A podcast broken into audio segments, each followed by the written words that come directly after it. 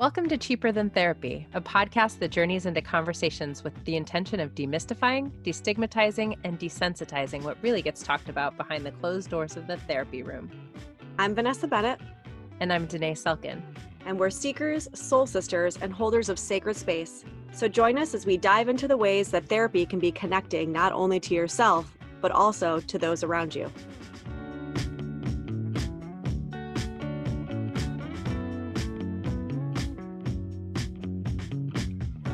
Welcome back to another episode of Cheaper Than Therapy. Today we have a lovely guest that actually is somebody that I'm, i always say this about people. Danae knows this is like the way that I describe like there's the people that I want to go have a beer with.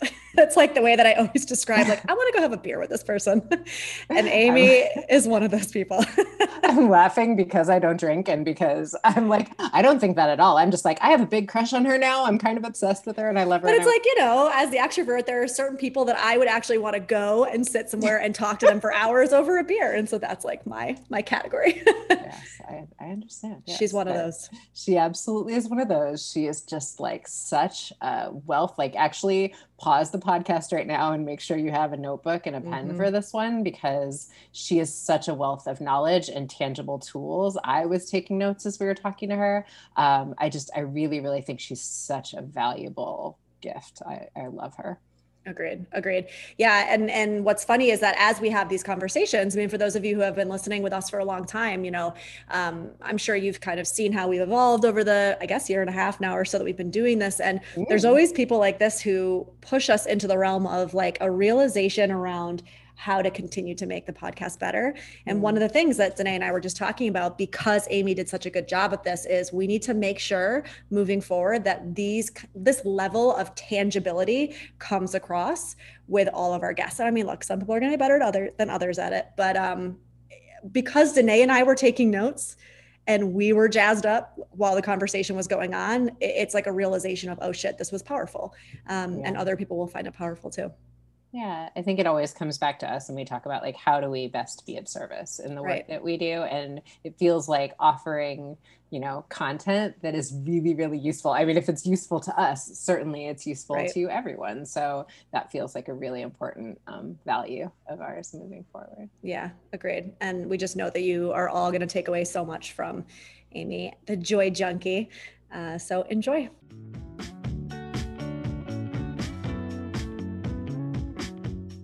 We are so excited for today's guest. Amy E. Smith is a certified life coach and hypnotherapist.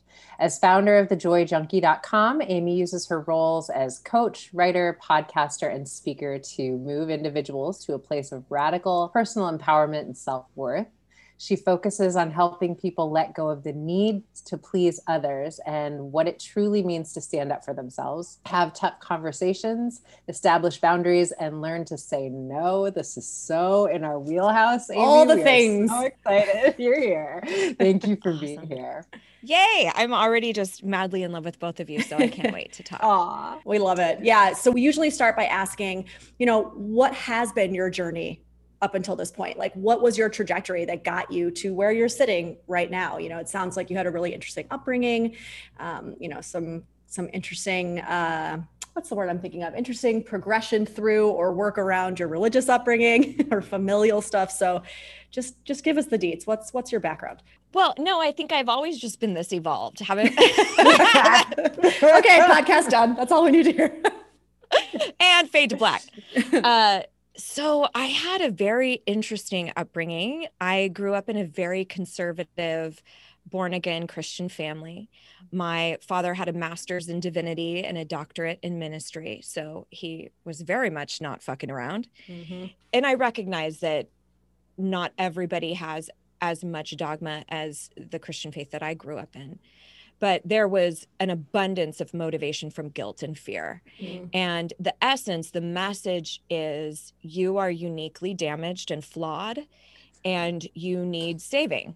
Mm-hmm. You so the whole message is you're not enough, layered with lots of purity culture and anti-feminist sentiment to to say the very least. But I was always a very intuitive outspoken, gregarious child and felt very hampered by that upbringing. Mm-hmm. But as we do, I felt like I needed to kind of twist and contort and put up this veneer and and in order to be worthy, kind of check off all the the good girl boxes. Mm. So I I ended up moving out fairly young and got married when I was 20 to my absolute soulmate who I'm still with. We're celebrating 24 years together next month. Wow. And for a long time, I would, whenever we would go back to my parents' house, I would kind of prep him hey, no talking about gay rights, no drinking, no swearing, no Jon Stewart, no Howard Stern, no South Park, like like mm-hmm. all our liberal agenda, like shut it down. And so we we kind of had to shapeshift in order to, you know, be around them. And for a bit of context, too, I was by all accounts the good kid. My two younger siblings had massive issues with the law and jail time, didn't go to school, trouble with working, dependency on my parents. So I felt like I was kind of winning at daughter in many ways. And it all kind of came to a head in 07 when my father passed away. And although we had very different belief systems, I was definitely a, a daddy's girl, and we had such an incredibly rich uh, connection. So prior to doing personal development, I was a makeup artist. So mm-hmm. I wanted to do his makeup for his viewing. So we've now reached the dead dad portion makeup of the of the show. Mm. So I felt like it would just be an asshole move to be like, "Dad, go get your own makeup artist." When I had that's what you were. So I did his makeup for his viewing. And then I spoke to the crowd of hundreds and hundreds of people. He had quite a, an impact in his life. And of course, there's all these laying on of hands and, you know, lots of stuff that mm-hmm. I don't subscribe to. We get back home to my my mom's house. And again, feeling like checked off all the great great daughter boxes get back home to my mom's house and she finds it the most opportune time to say, It feels as though your father and I have failed as parents because the three of you are not walking with the Lord. Mm. And I was like, mm. mm-hmm. the only thing I could kind of muster in that moment was, I don't think you should say that to a child. I'm like, maybe there's a teaching moment here. And and she said, Well, that's just how I feel. And I'll tell you what, ladies, that was such a distinctive moment for me where I realized that mm. speaking up for yourself or establishing boundaries does not always mean an ultimatum. It does mm-hmm. not always mean I need to either choose you or choose me. But if push comes to shove and I do need to make that decision, I'm going to choose me. Mm-hmm. And that began this trajectory of of me genuinely finding my voice, which is now sort of the work that I do in the world, helping people do the internal piece of genuinely believing in their own value, their own worthiness as a human. And then the external component of how do I now communicate that with the outside world? What do tough conversations look like? Boundaries, saying no, speaking up. But I'll tell you what, when I opened those floodgates, shit got crazy. Mm-hmm. I was combative. I was adversarial. It was like everything came out and I was like, "Oh yeah, let's talk about abortion. Let's talk about the I wanted to talk I almost mm-hmm. wanted I wanted to inflict the pain a little bit that I was reckoning with. Mm-hmm. So it was only when I realized after cleaning up my delivery, not mm. necessarily the content, mm. but cleaning up my delivery, I realized, oh, there's a way to speak up for yourself and not be an asshole about it. Mm-hmm. And I think that's a huge distinction because we a lot of times will have sort of this speaking up hangover where when somebody else is unhappy with us or they don't like what we had to say, our instinct, especially if if you tend towards people pleasing, is to take it all back and to say, I need you to be okay with me at all costs. So mm-hmm. let me take it all back. But what I would do with my mom is I would circle back and say, Hey, listen, I still feel very strongly about what it is that I shared with you. However, the way that I delivered it wasn't fair and you don't deserve to be spoken to in that way. And if I want this respect, then I need to embody that as well for you. And and that was not easy being mm. the the kind of spitfire that I am and but it has very much informed the work and sort of the the mentorship that I do now. Oh, Amy, there is so many things in what you just said that um, I just felt like so viscerally in my body as you were speaking. You know, there's so much about Vanessa and I do a lot of work, um, especially with women, but like just in general around self abandonment and sort of like how we reclaim ourselves. And there's so much in what you were speaking to and like the adult relationships we have with our parents, right? And how much we can sort of feel like we've done a lot of um, growth and evolution and then go back home to our parents and be in this space of like deep self abandonment again, right? Like, um, there was just something like I felt as you were speaking to like the way that sometimes like our parents will speak to us and we know that like to make it better, to make it okay, we're not saying the thing that is the truth of what's happening here.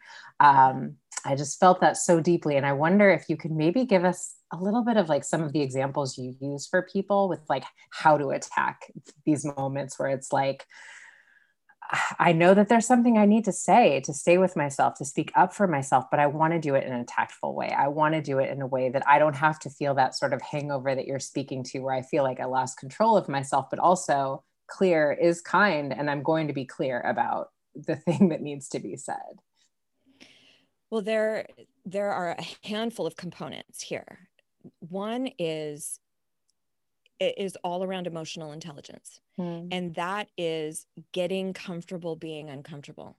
Because so often when we enter into a diff- difficult conversation, we think this will be successful as long as they approve, or as long as they see it my way, or they acquiesce, yeah. instead of this will be successful as long as I'm proud of Amy, or I'm proud of Danae, or I'm proud of Vanessa.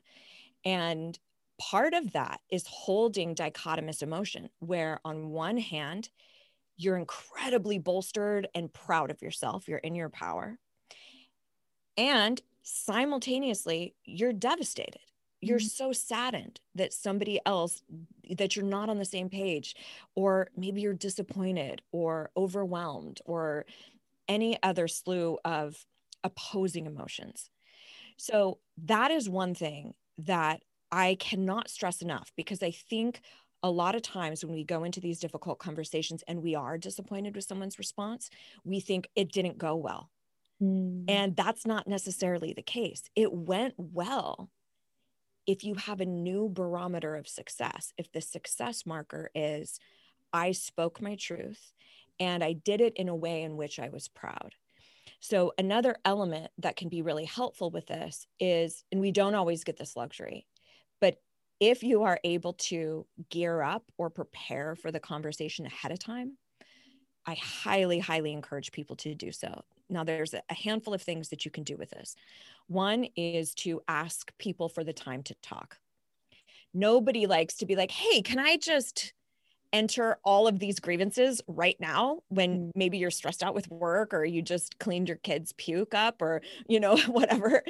So, being generous and really getting kind of conversational consent.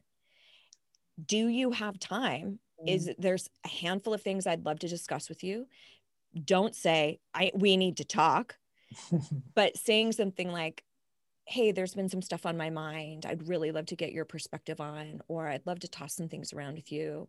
Just changing that phrasing or semantics can be so much softer, sort of the soft startup.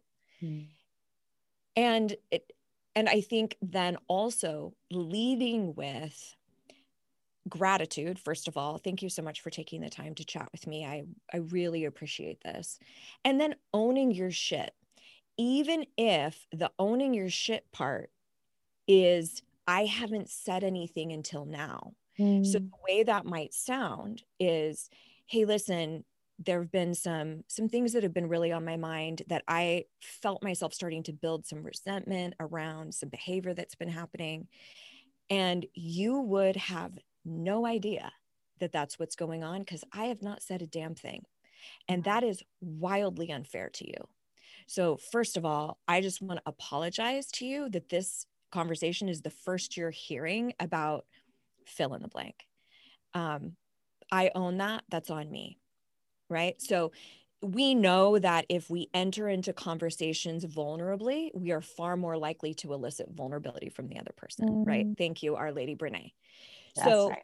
if if if you're out driving along, right, and you accidentally cut somebody off, and they're like, "Fuck you, motherfucker," you know, your instinct is to mimic that, right? We go immediately fight, flight, freeze.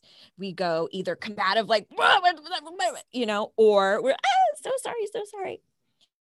Right. So if we know that we naturally will mimic, we have those mirror neurons in the brain, we're naturally going to mimic other people's emotional responses. That is one thing that we can do to set ourselves up for a very productive conversation.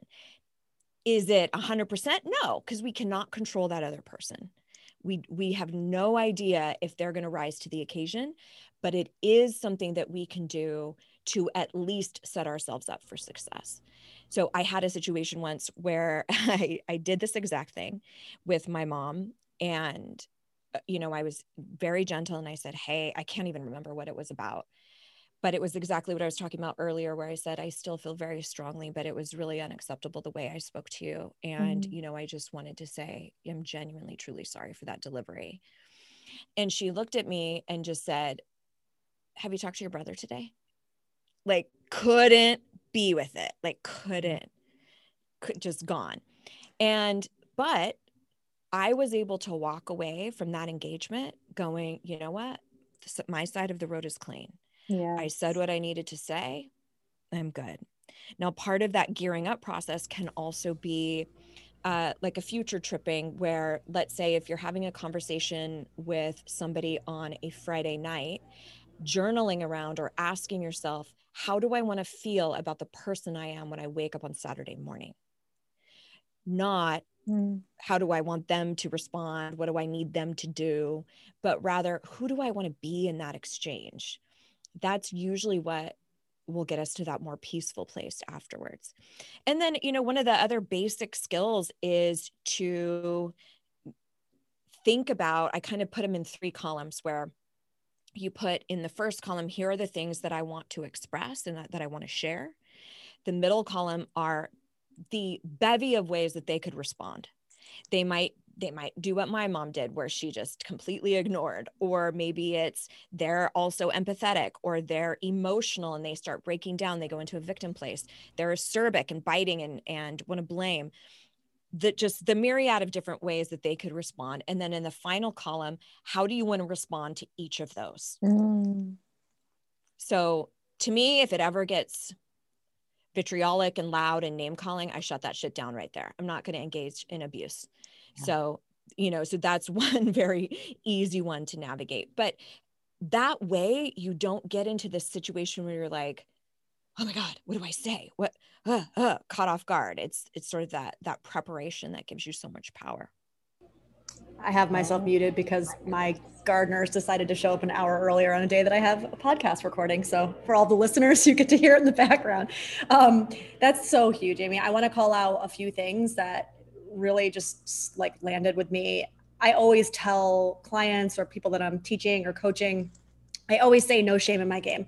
I, I have been known to bring in notes to hard conversations. And I'm going to be like, listen, I've got my three bullets. You got to let me read these because if I don't, I'll go off script, shit'll get emotional, I'll get overwhelmed, I'll lose my train of thought. Um, and so I always tell people, like, no shame, you know, if you need to like write it out, fine. Don't bring a necessary like a like a script in, but bring in the key points that you know that you want to make sure that you you make. And so I think it's great that you speak to giving people like that's empowering to me anyway. That feels empowering. Like bring that in with you. It's okay to to ahead of time walk through what is that conversation but the part that i love so much that you just said that i've actually never really brought into uh, my work with clients is also thinking through how you might respond to each of those potential ways of responding right? Because we know there like you said there's like three or four very specific ways that's probably going to go. And are you prepared is a really good question to ask. And i think it'll give you actually more um, courage to actually speak up. True, completely. And with regards to the notes, that is something that I, I tell clients and students to do all the time as well. And the very easy preface, if you're feeling nerdy or weird about it, is just to say, hey, I know this might be a little odd that I wrote wrote stuff down, but I really wanted to get this right. Mm. Or you really mean the world to me. And I I know my tendency is to go off script or and I really wanted to say things in the way that you deserve to hear them in a kind manner. So there's uh, almost everything that you say or do, there's a soft way to express it. However, what I will say is most of it requires vulnerability. Mm. And that is is risky. It's scary for all of us. But what I'll say, and I think the two of you can probably attest to this, even in your own relationship, is when you have surmounted something, even if it is extremely painful, if it is cloaked in vulnerability, the amount of intimacy that you get to experience in that relationship is uh, is unparalleled right? So so keep that in mind too especially if it's a collaborative relationship like you know a marriage or um, best friends or business partners things like that.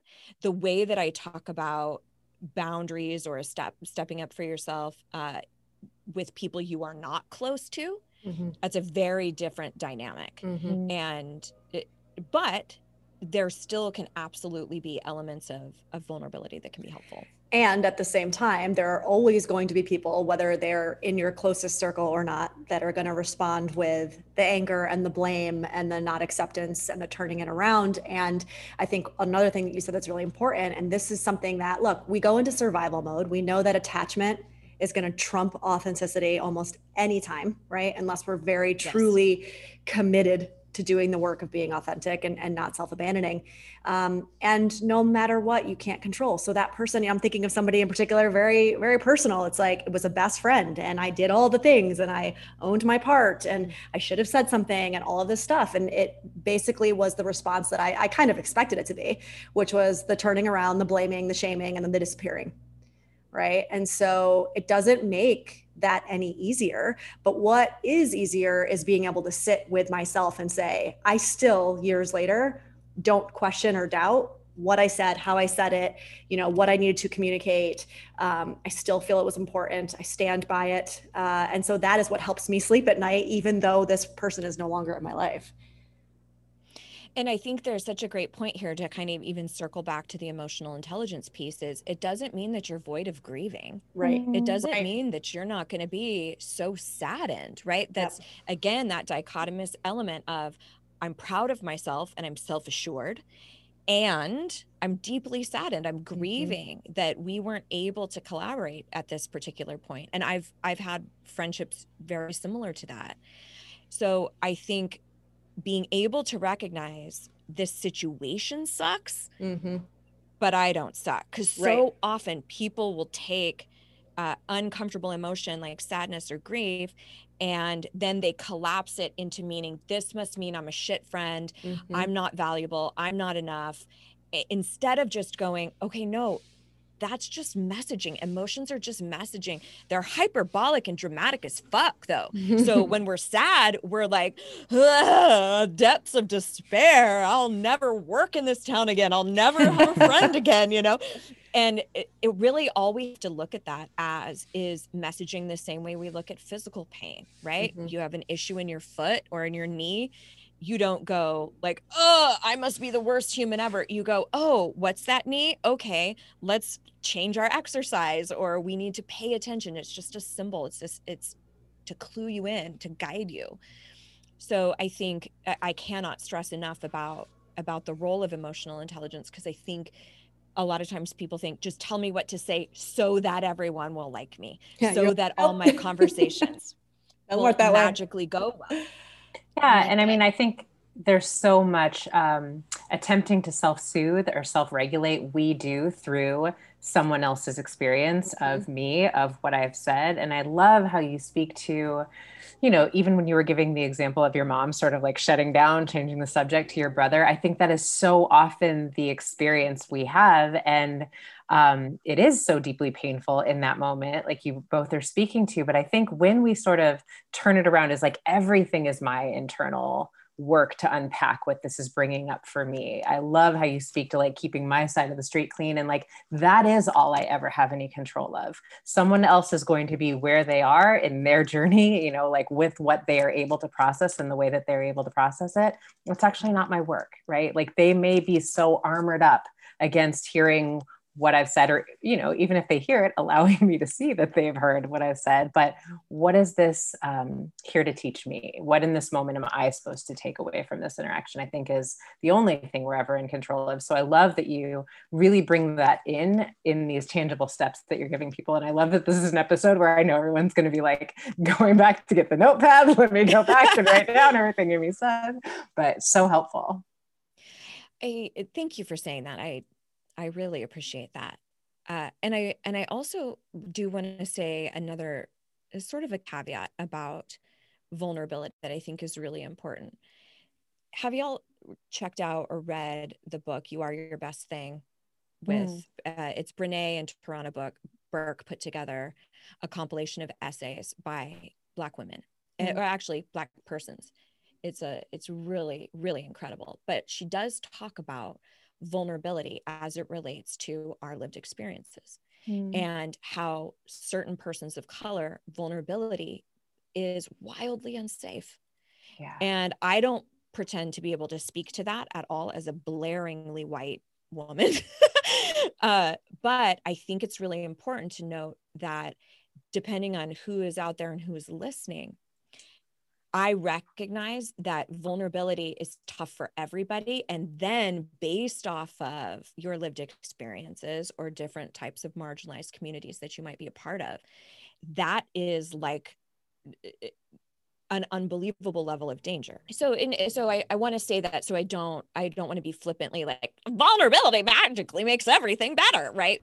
I don't necessarily think that it's about saying that anything is right or wrong, but just recognizing that it's a different path.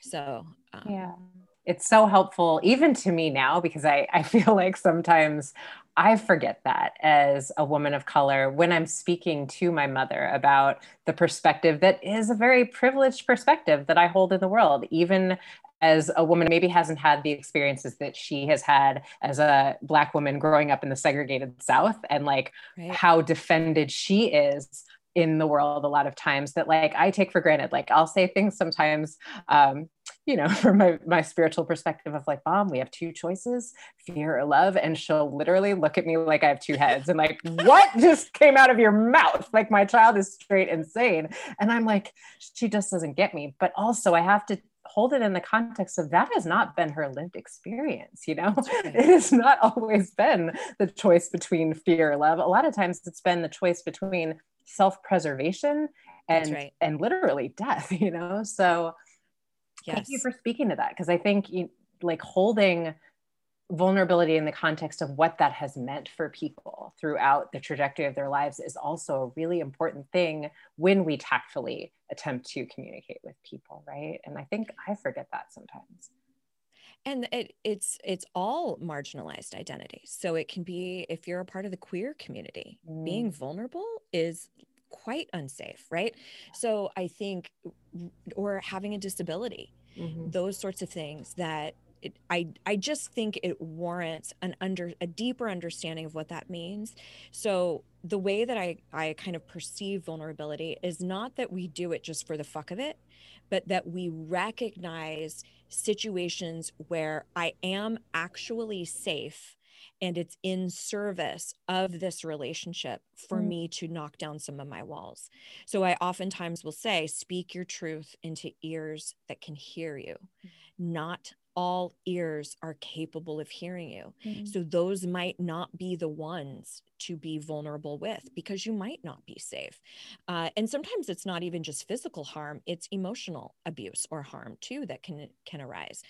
So I I just think it warrants a little bit of a disclaimer because it's not about bearing your soul to just absolutely everybody. It's truly about is this a relationship in which I want us to grow as a, a unit. And if that answer is yes, or if it is, I am invested in this other person, then a level of vulnerability might be warranted. But if not, that might not be the, the skill to employ.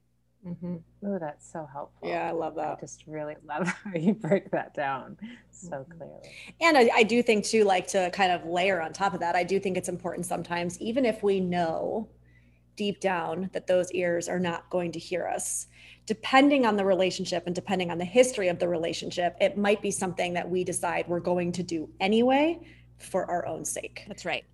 Right? But that's something that i think you yes. need to think through before going into it right? So if i were to use that same example it's like i knew how i, I pretty much knew how that was going to go but it was something i knew i needed to say. It was kind of something that was important in the trajectory of our relationship for me to finally stand up and be able to say look boundaries you know emotional um, harm here's what's been done like all of these things full well knowing how it was going to you know be be received i suppose but it was important and i knew that going into the conversation. Completely and that's a brilliant distinction. I'm so glad you brought that up because your motivation your come from is a completely different goal. Right. so in that situation it is i need to i need you to understand where i've been at mm-hmm. or hear me even even if you don't understand even mm-hmm. if this severs our friendship so the goal or the motivation or the come from is not one of growing the relationship it's one of my voice being fucking heard right mm. and and so it's it's just a different uh, perspective and I, i've been in that place too and i think that can be a really incredibly powerful place for people mm-hmm. because to that that concept too that you brought up so many people think well they're not going to change or mm-hmm. i know exactly what they're going to say point? what's the point yep and so we say we have all these idioms like don't rock the boat sweep it under the rug open up a can of worms and all of those are idioms to say shut the fuck up and mm-hmm. keep your mm-hmm. voice silenced mm-hmm. uh, and and I can't think of anything more oppressive. Mm-hmm. so I don't think that we need to go out and be combative and start all these fights. But one of the things that I operate under is this mantra of do not allow my silence to make me a liar. Oh. So if I'm mm. present with somebody else in my vicinity and they say something that I find highly offensive, my silence is makes me complicit right. That makes like me, like you believe what they're saying or you agree with it. And i i do not want that on my conscience. Now yeah. that also doesn't mean that i need to get into a big old argument about it. It can be as simple as i understand that you have a very specific perspective about that. I don't share that opinion. I'm going to politely excuse myself mm. so i had a, a situation like this that happened for me many years ago when i was doing theater and there was a gentleman who came up to me and he wanted to show me a funny meme that was on his phone and it was incredibly disparaging to a mentally and physically disabled child which to me does not constitute hilarity Humor. or comedy and so i had that moment right where you you can kind of go and just walk away and that's the easy path but it's certainly not brave Mm. And I also did not want it to ever be misconstrued that I thought that was acceptable. So I said, you know what? I actually don't find that funny. I'd appreciate it if you didn't share that stuff with me. See you out there. See you in the green room, right? Like, I don't need to have a big old conversation about it, but I'm sure as fuck not going to let you think that I'm okay with that. Right. And and so I think that has been one of sort of the governing principles that helps me know is this something that I need to be vocal about? Hmm or not. And so there's all these different levels and nuance to speaking up for yourself, right? Depending on the relationship, what your goal is. Mm-hmm. Uh, you know, that is a motivation again from self of I don't want to ever be misconstrued as accepting of that sort of behavior. Mm. Yeah that. I think that's so powerful. I think that's even so powerful relationally too, mm-hmm. right? Like if our inner child is listening, every time someone sort of says something that feels disparaging or some family member says something that they've always said that feels like it's like this cutting thing and we don't say anything even though it's deeply painful, that child within us is sort of um, taking notes about like how we feel about ourselves and like that self-worth is diminished every time we just like allow it to ride and don't say anything right but yeah, I think that um, so many, so many beautiful nuggets. mm-hmm. I, I love that you brought up self worth because this is one of the things that I hear all the time where people think that I'm teaching a skill of speaking up just for personal power, just for the fuck of it. And it's not, it's directly tethered to your self worth. Mm-hmm. So every time you shut your voice down. You are sending a subconscious message to yourself saying your wants, opinions, and needs do not matter as much as that other person. Mm-hmm. And that's a message of self worth compounded over how many times, how many years. No wonder you're scared to go after the your dream job. Mm-hmm. No wonder you don't think you're you're worthy of a happy relationship. It's all tethered. And and it also doesn't mean that that it's going to be smooth. Oh my gosh, it can be clunky as hell in the beginning. Uh, and you can have just really easy snippets of things that you can say, even when you're caught off guard, like, wow, that really caught me off guard. Or I'm not exactly sure what to say right now. I'd like to think about that a little bit more. But what I do know is I'm not in full agreement. Or that has really rubbed me the wrong way. I'm not sure I'm ready to get into it right now. But I just need to wrap my head around a little bit of what you said, right? You can also use humor if you tend to be a little more of a sass pants, uh, where you can start off with something that's sort of a joke with this caveat. You absolutely must say afterwards, all joking aside, though, or in all seriousness. So the way it might go mm-hmm. is let's say, let's say you're around somebody who says something asinine uh, that's really misogynistic or something, you might say, "Oh, did, I'm sorry. Did you not get the Me Too memo?" and you know something kind of jo- jokey, jokey, and then they'll probably get defensive. Oh, what? You can't take a joke, right? Projecting and mm-hmm. being dismissive, and then you can then saying, "Hey, hey, serious." In all seriousness, though, that is pretty offensive, and mm-hmm. Whether or not you agree with me or not not really my concern. I'm going to politely excuse myself. So mm-hmm. and it again depends on the level of the relationship but that can be especially if you have a difficult time saying anything at all. But please please please practice the addendum of all joking aside in all seriousness though that doesn't land the best for me.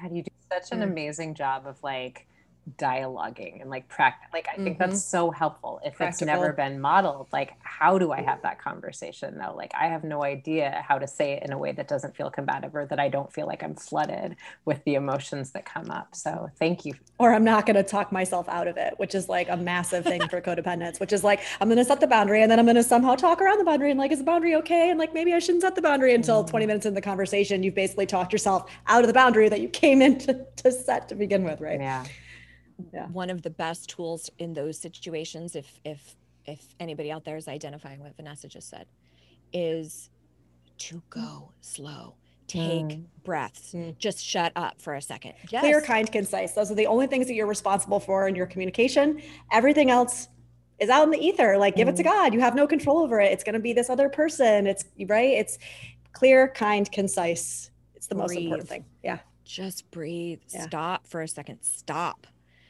because whenever we feel threatened we feel like we need to mm-hmm. retaliate mm-hmm. we need to be defensive we need to well well this you know mm-hmm. or well, makes sense yeah.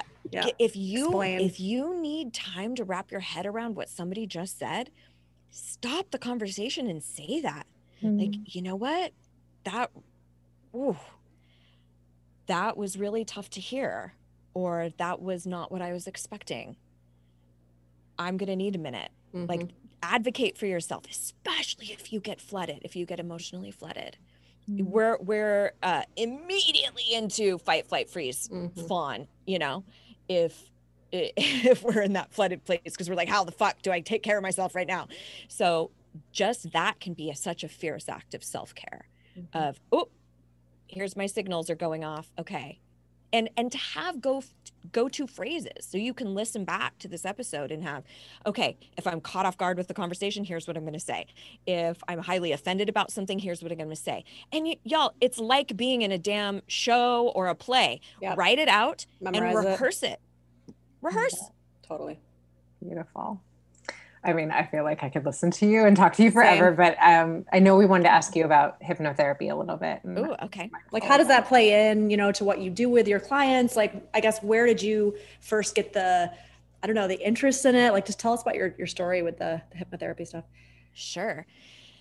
I had been working in personal development for about a decade, and I was really curious about what would create lasting change uh, in a more effective and rapid way. Mm. And so I started looking into the concepts of subconscious, unconscious, conscious faculty of the mind. And that's when I started learning about how hypnosis works. Essentially, we have our the conscious part of our mind is depends who you you talk to, but it's theoretically about 5 to 10% of the mind power. And that holds our logic, our reason, our rationale, our, you know, willpower, which is like no wonder we we can't muscle through with that 5 to 10%. But the subconscious part of the mind is, you know, roughly 90 to 95%. percent mm hmm And the subconscious is what holds our beliefs, our habits, our values. And then there's a little guard dog that's right in between those two, which is called the critical factor of the mind, also known as the inner critic, uh, the saboteur, sometimes even the ego.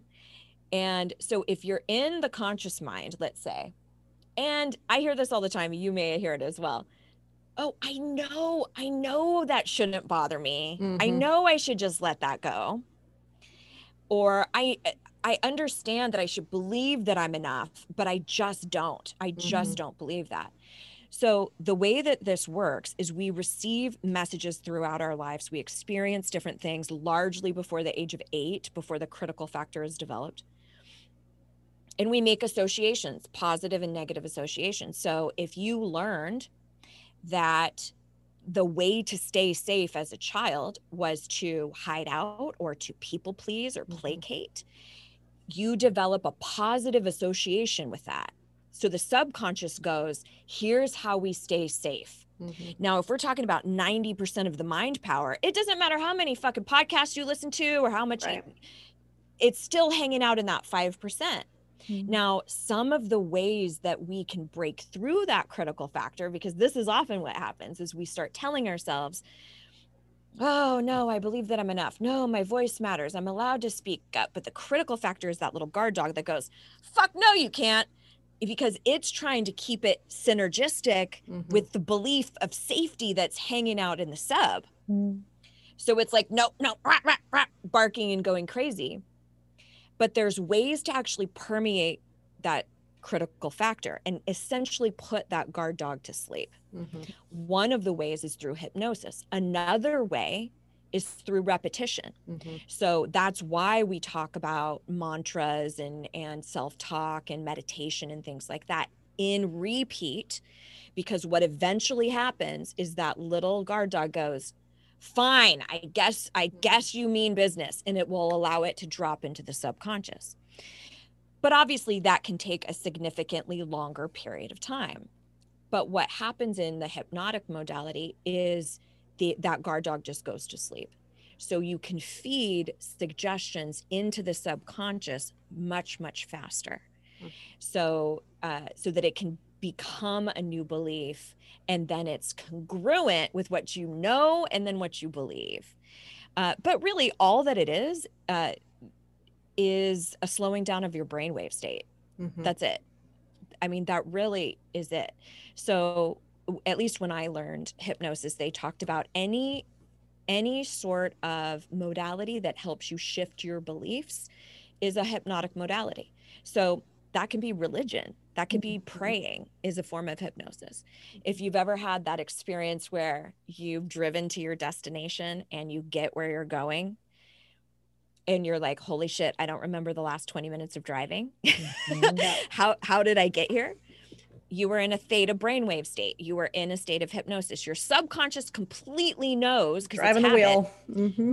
it knows how to drive. It knows these roads. It knows all of that but your conscious mind is thinking about god i can't believe that person said that to me and oh what am i going to do about work and blah blah mm-hmm. so it's it's a natural state that we all pass through in the very as we awaken and also as we go to sleep but it's not uncommon to fall into hypnosis even when you're watching a movie when you feel transported. So all it is is a slowing down of brainwave state so that you can permeate that that critical factor that's going no. Like for example when you're watching a movie you don't go unless it's really shitty acting and poor poor production value but you don't you sus- suspend belief you don't go uh that's not a real car or that's not a real I do. city right i mean if you're in la it's a little, a little bit That's, I was just how I, that's just so me though. Unless you're in a relationship with an actor and then maybe they'll ruin it for you. But yes, carry on. true but i'm talking about when Yeah. you actually do suspend belief totally. the critical factor is asleep a little bit it allows Mm-hmm. you to get lost it's when you get lost in a book Mm-hmm. where there's not so much kickback from that that critical piece so we uh we use that all the time i do a, a specific signature program that has hypnosis kind of peppered throughout and then we do some one-on-one as well Mm. so yeah that's how it shows Might up. be hitting you up for something. I mean, we're really like, okay, so how do we get in touch with you for that, Amy? Yes. Um, all right. Well, I want us to have time. We do a lightning round of questions. I want to make Oh, sure shit. we have time for all of our questions. So, okay um, the first question is Who have been your greatest mentors, teachers, people, whether you've known them or not, that have really influenced your path? Wow. I I mean, I have to say Brene for Mm. sure. I think she has brought so much to the vernacular that that wasn't there Mhm. prior. Who else would I say? Trying to think of I, you know, let's just let's stop there. Let's go with Brene. Nothing wrong with that. We And love us always end a Brene. sentence with Brene Brown. That's Our. Lady Brene. Our Lady Brene. We worship at the altar of Brene. Exactly. Um, okay, so the next question is what are you doing or what do you find yourself doing when you're in a state of flow? So what is that thing that you do where, you know, you blink your eyes eyes and 5 hours could have gone by? Ooh, gosh, a couple of things. uh super not sexy but so fun is shopping. I will just get lost in that. Um, I'm also such a nerd about creating things. Mhm. So if it is a Halloween costume or my website, or I just finished a really, really killer cross stitch of RBG, I can just get uh, sucked Yeah. into that Love Love it. sure. Um, and what breaks your heart, Amy? Oh gosh. Um, my first thought was inequity. Um, it- it- I've been thinking about this a lot with the conversations around billionaires going to the moon and the ability to end so much suffering instead of just flying off to the moon. And when I think just human suffering, period, it just kills me. Hmm. But in a in a little bit of a nuanced perspective, as it relates to my work, is is women believing that they're not enough. You know, Mhm. it's such a system of oppression, no matter what identity we're talking about. The way that identities stay oppressed is by the oppressor convincing them that they're not enough. I feel like it's a fierce act of resistance to believe in your own intrinsic value and worth. Amen. That's right. okay, and the final one is a very deep question. Um, what is your favorite food? the first thing I thought of was cheese. Cheese, cheese. uh, but my God, I love ice cream too. So Mm. I'm a huge Ben and Jerry's person. Um, but yeah, give me some some white extra sharp cheddar and I'm happy all damn day. All right, all right. Are you an East Coaster or West Coaster? I was born and raised in Southern California, but I now live in Charlotte, North Carolina. Oh, Okay, okay. Because I was gonna say I'm thinking like Cabot all the way. That's like some East Coast love for some Cabot cheese. I was just gonna see, you know, where you landed Ooh, on that. no, I'll have to check it out. One of my dear friends lives in Wisconsin. And so she's always like, come out for the cheese festival. It's like nothing you've ever seen. That's amazing. I might have to get your friend's information. right? right? Well, Amy, I just have to say, I am obsessed with you. I am so excited to meet you. And thank you for coming on the mm-hmm. show and just giving us so many tangible tools. I really appreciate you being here and sharing with us because I think so much of what you spoke to is just um, alive for so many of us, the struggles that we all face. And I really think you offer really tangible ways to jump in and start to tackle and stand in our worth and, you know, break some of those patterns. So thank you for that. Um, where can people find you if they want to do their own deep dive and um, yes. and learn more about your work? So my corner of the internet is over at thejoyjunkie.com and junkie is j-u-n-k-i-e and i'm under that handle the joy junkie on pretty much all major platforms I'm a stalker on TikTok, so you won't find any videos. I just creep. I creep like a middle-aged nightmare. Oh my gosh! Um, one day I will understand how to do TikTok. I'm so old. I'm like, I don't oh, want to. I don't want to. Don't it's just entertainment. it's so addicting. It's so addicting. But I hang out the most on Insta as far as uh, responding and connecting mm-hmm. with people. And if you go over to my site on thejoyjunkie.com, there's tons of freebies. I've been doing my own podcast for over eight years. Mm. And I've got a free hypnosis track, an ebook, and a bunch of other stuff over there. So awesome. I would be honored to have you check it out. Yay. We absolutely will. Thank you. Ah, so thank you so much for being here. I really appreciate it. It was really fun. Oh, I had a blast, ladies. Thank you. Thanks for joining us for this episode of Cheaper Than Therapy. If you enjoyed today's episode, be sure to subscribe on Apple Podcasts, Spotify, or wherever you listen to your podcasts. And if you want to connect with us, you can find us on Instagram at Vanessa S. Bennett and at Danae Logan Selkin.